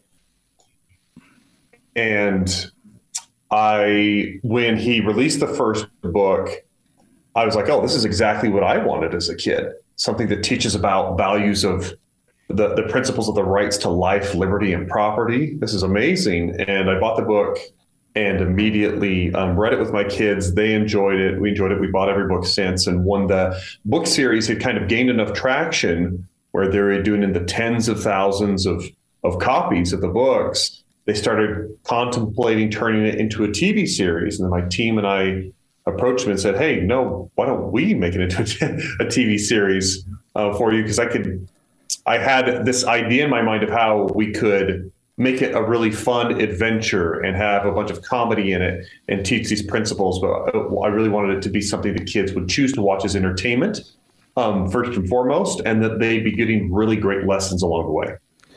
Which is what I love. And, you know, it's interesting as I've watched some of it and with my kids. I've got a 4-year-old, but I also have my son lives in San Diego. I've got a 12-year-old and I've got 2 other stepkids. And it's first and foremost entertaining. And I don't think people understand that because while there's the message, Hollywood forgets that your first job was always to entertain. And that sense went away. And when people are looking for something non-woke and wacky to be entertained, this first entertains, and then there's a message. That's right. That's right. We're very much drawing inspiration from shows like Phineas and Ferb, The Magic School Bus, even The Simpsons, except more family-friendly, VeggieTales. Those kinds of things are inspiring the creation of the show. And we feel like at the end of the day, it has to work as a story and characters that kids relate with. And if it does, they're drawn in that way, then ultimately the lessons will kind of win the day in the long run. So we all know, like Spider-Man, right? The Tobey Maguire Spider-Mans from back in the day. With great power comes great responsibility, right? Everybody can kind of knows that phrase, but because there was such a good story that went along with it. And that's kind of what we're trying to achieve with the show. But with principles and lessons and values that are kind of being lost in the school systems and in culture altogether. And we feel like this show has an opportunity to bring those to the forefront. Talking to Daniel Harmon, the creator of Tuttle Twins TV show. So let's talk about what it's about in so many ways before we get to how you guys actually brought it from, you know, the books to the people. Explain to everybody a quick snapshot of the Tuttle Twins themselves and what a lot of these books are about, like the Golden Rule and whatnot. Yeah. So when Connor Boyack, the writer of the books, went to teach his kids these principles, he did a search online and on Amazon and came up empty-handed for kids' book that would teach about principles of freedom and liberty.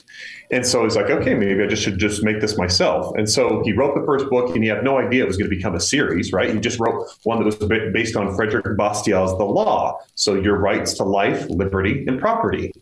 And he had such an overwhelming response from parents that were craving these kind of educational materials to help their kids with their education, either homeschooling or public schooling, to supplementing whatever it was. They were so excited to get something like this. He's like, oh, maybe I need to make another book. And then he did one on the golden rule. And it's continued on and on, where he's got ones on free trade and on entrepreneurship and on protectionism and on inflation and all these different economic and freedom concepts that the kids aren't getting in other places. And so that's kind of where the basis started for the teaching. The books do such a good job of distilling the concepts down in a way that kids can understand them, but adults are actually understanding them for the first time, where the parents are like, wow, like I've believed this all my life, but I haven't known how to really articulate it. And this is making it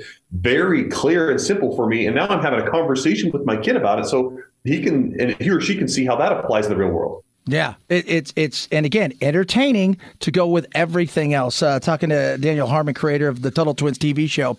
So to bring it about, again, not in Hollywood, you guys wanted to do something completely different. And there is a movement afoot out there, whether it's the Daily Wire, obviously, Angel Studios, where people are saying, you know what, I want to do something that is based in certain values to give to people. And we're going to go around the Hollywood and put it out there for the people. And so how did that come about? Yeah, so the traditional model for creating content in Hollywood is a few elite executives that make a decision about whether or not a movie is going to be made, right, or a show. And what happens is, Hollywood has its own bubble, right? They have their own culture and stuff, and that kind of leaks through and gets through into the content. And so you have a lot of more, I'd say, middle America that is being ignored in the content that is being created. But Angel Studios, our distribution partner, has a model where people are able to crowdfund a given TV show in order to make it possible. It happened with The Chosen, where they raised over $10 million in order to fund the first season of The Chosen. And for people that don't know, that's a show about the life of Jesus Christ told through the perspective of his followers.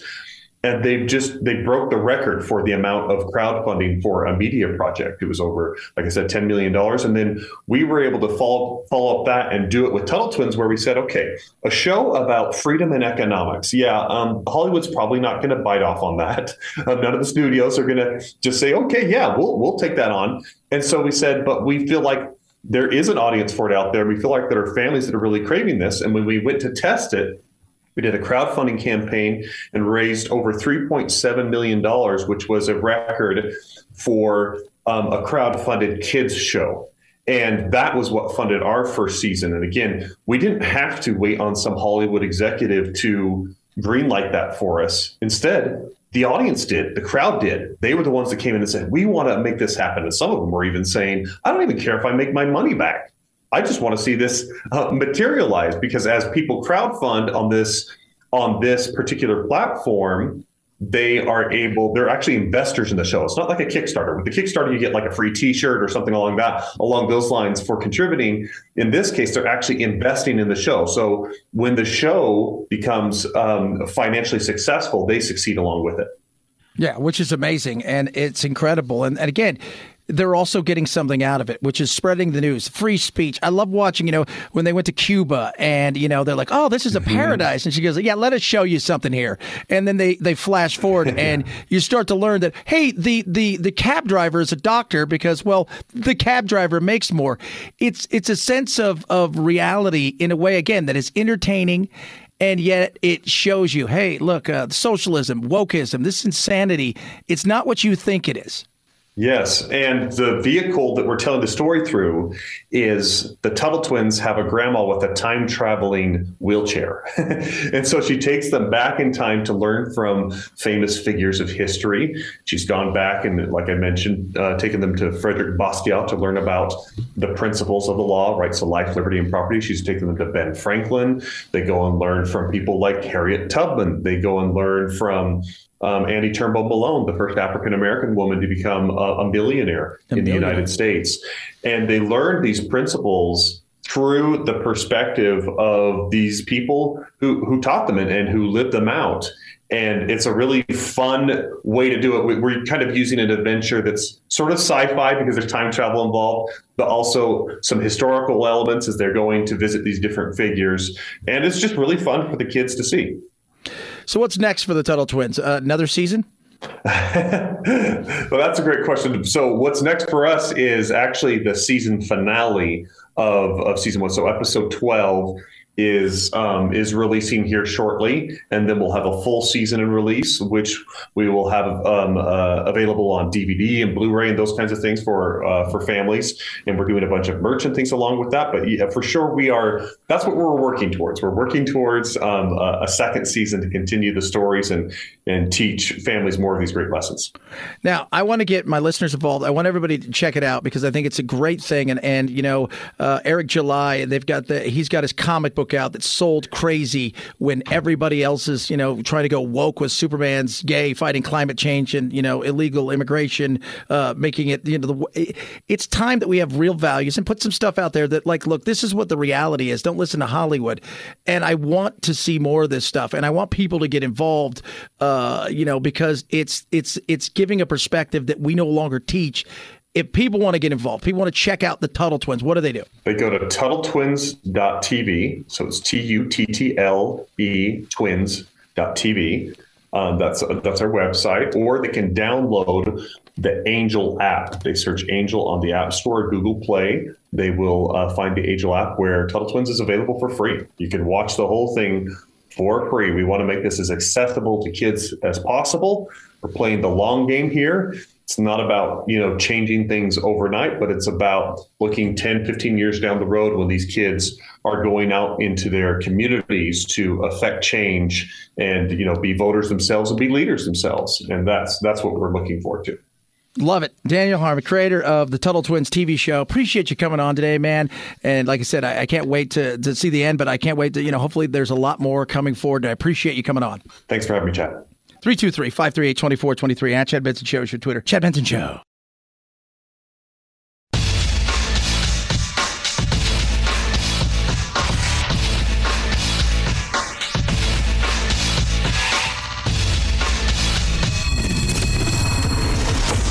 The Chad Benson Show, where we reach across the aisle and occasionally poke someone in the eye.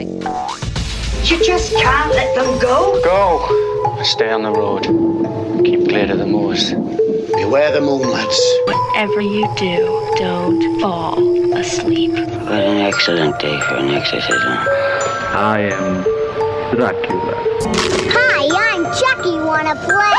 I met this 6-year-old child with this blank, pale, emotionless face and the blackest eyes, the devil's eyes. You know, it's Halloween. I guess everyone's entitled to one good scare, huh? Yes, you are entitled to one good scare. Brings us to number 2 on the list. And before we get to it, I want to run down what we've been doing. It's the top 10 horror movies countdown here on the Chad Benson Show. And before we get to number 2, I want to give you guys a recap of what we've done so far. All right? So, start at number 10, the Universal Monsters. What they've done for Hollywood and what they did for really set Hollywood on a different path was number 10. Trick or Treat, number 9. Nightmare on Elm Street, number 8. Texas Chainsaw Massacre, 7. House of 1,000 Corpses, 6. Friday the 13th, 5. Halloween, 4. Jaws was yesterday. Today brings us to a movie that, to me, maybe the most frightening movie, scary movie, because it felt real. right? It just, there was something about it that was different. And again, you guys have your own, you know, your own thing that you like or this, that, and the other. But to me, I love this. And the genius of it and the interesting part of it, how it was put together is second to none. And even how it was marketed. Number 2 on your horror movie countdown, Paranormal Activity. High def camera on. My girlfriend Katie, she thinks there's something in the house. I don't know. You believe me, right? I think we're going to have a very interesting time capturing whatever paranormal phenomena is occurring or is not occurring. Here, I feel it breathing on me. There's footsteps in, but there's no footsteps out. Oh, God. Oh, my God. If you do try to play games with it, that's inviting it in.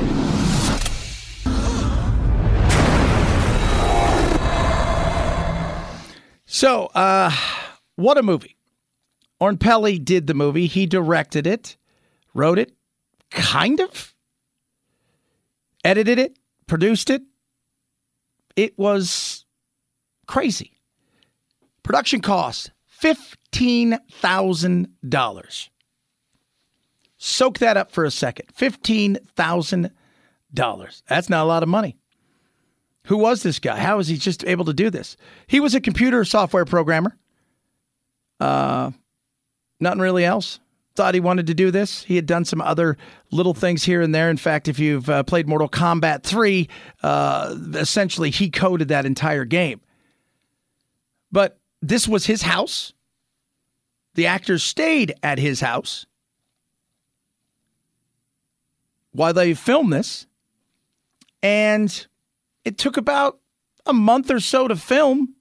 They called them back for a few shoots here and there. But outside of that, it was put together on a shoestring budget.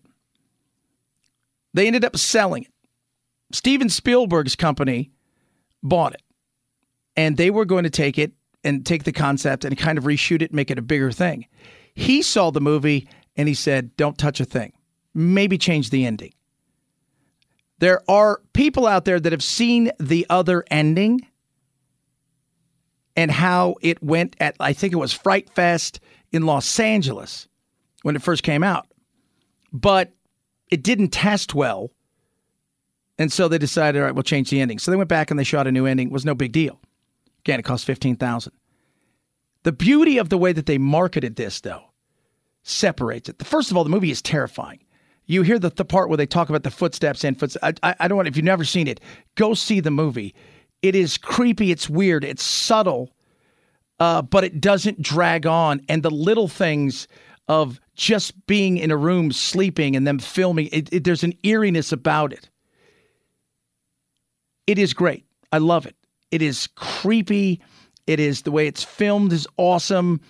It is something that is, I enjoyed the movie thoroughly and still do. When it comes on, we watch it.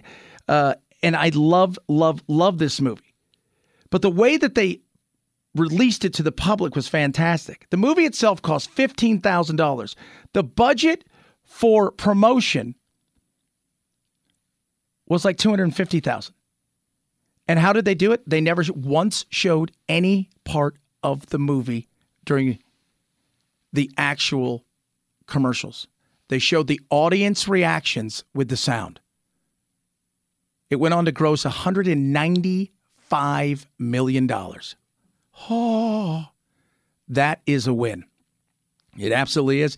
Spawned several other ones that came after it. Some of them were okay. Some of them were eh.